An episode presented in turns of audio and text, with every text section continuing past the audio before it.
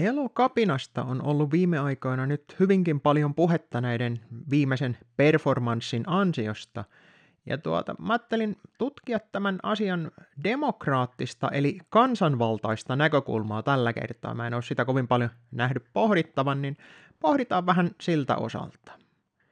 Ei siis oteta nyt huomioon sitä, että tämä liike monilta toimiltaan vastaa lähempänä jotain terroristijärjestöä niiden koulutusmateriaali on suoraa psykologista sodankäyntiä, ja monet näistä toimista, mitä ne on tehnyt, niin leikkii siellä lain rajoilla, jossain tapauksessa jopa laittomuudessa.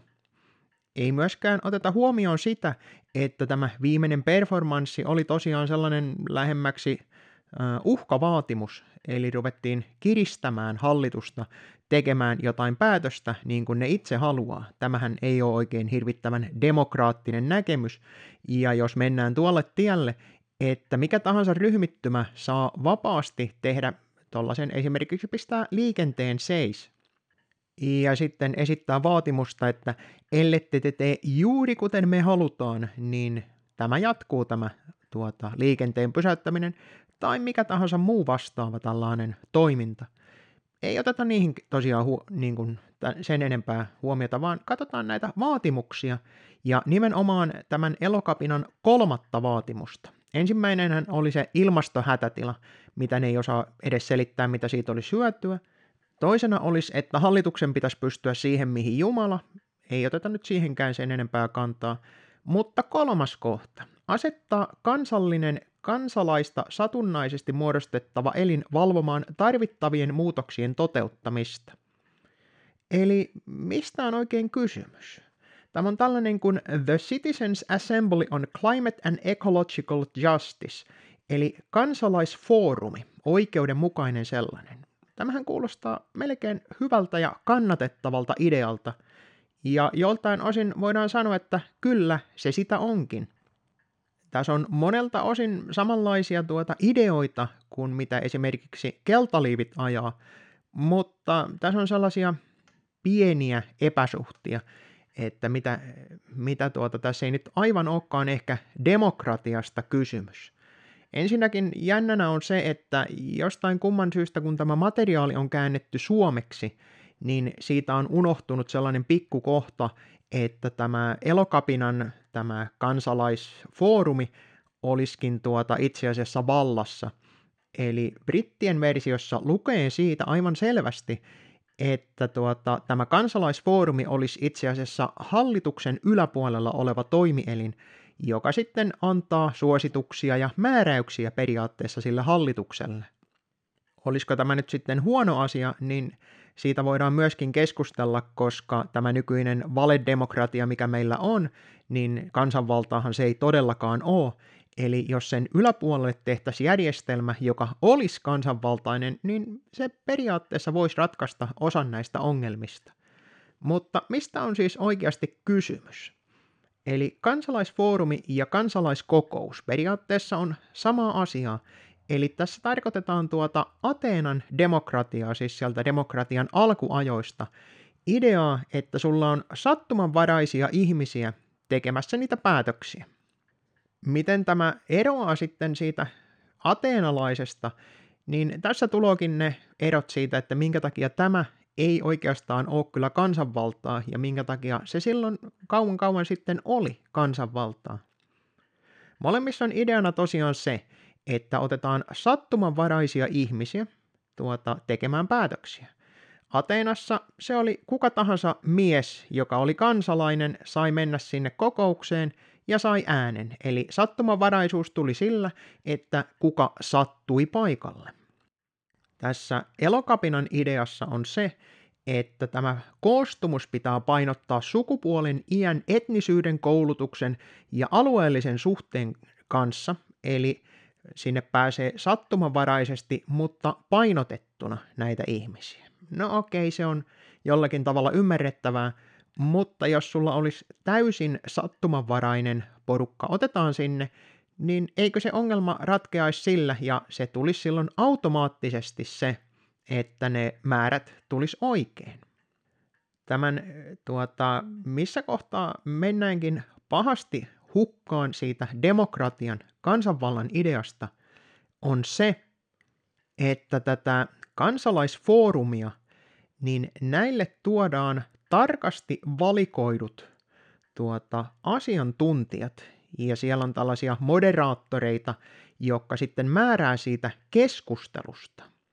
Eli tarkoituksena olisi periaatteessa luoda järjestelmä, johon osatat tavallisia ihmisiä päättämään asioista, mutta ne tiedot, mitä näille ihmisille kerrotaan, olisi tarkasti valikoituja, tarkasti valittujen ihmisten kertomina ja sitten moderoituna niin, että saadaan tämä Milgramin tottelevaisuus koe aivan täysin aikaiseksi, koska ihmiset osaa kyllä noudattaa sitä auktoriteettia ja tietysti miljoona muuta psykologista temppua, millä joka ikinen kerta saavutettaisiin se haluttu tulos. Periaatteessa tässä siis ollaan ajamassa, jos otetaan tämä brittien vaatimus, eli tämä olisi niin kuin sen parlamentin yläpuolella oleva toimielin, niin tämähän olisi aivan täysin fasistinen järjestelmä. Sulla olisi valta yhdellä taholla, joka siis määrää kaikista alamaisista. Kyllä se olisi tuota kansan tekemiä päätöksiä, mutta se kansa ohjaltaisi vielä huomattavasti enemmän kuin nykyään median ansiosta. Mediahan on ny- nykyään se, joka päättää sen yleisen mielipiteen. Se on selvä asia.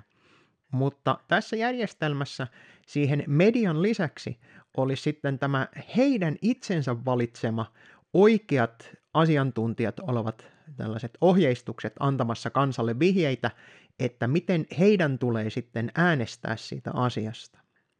Tämä idea tosiaan ei ole huono, että sulla olisi kansalaisfoorumi, kansalaiskeskustelua siitä asiasta, ja tuota, sulla olisi niin kuin oikeaa kansanvaltaa siihen Ateenan malliin. Ja siinä nimenomaan on se, että nämä tietyt tahot valittaisi sattumanvaraisesti. Se oli sen Ateenan mallin mukaan erittäin tärkeä osa siitä. Eli siinä päätettiin, että nämä niin kuin virkamiehet ja muut, ne valittiin sattumalta. Että kaikki, jotka halus virkamieheksi, niin ne pisti oman lappunsa siihen arvontaan, ja sitten niiden mukaan arvottiin, että kuka on ja mihinkä tehtävään. Se oli silloin yksinkertainen ratkaisu, ja se voisi nytkin toimia, mutta tästä ei ole nyt tässä elokapinan hommassa, ei ole kysymys siitä virkamiehistöstä, vaan elokapina vaatii sen, että ne olisi koko järjestelmän nykyisen valedemokratian yläpuolella ja antaisi sieltä käskyjä kaikille muille sillä, että ne määrittäisi sen kansalaisfoorumin yleisen mielipiteen.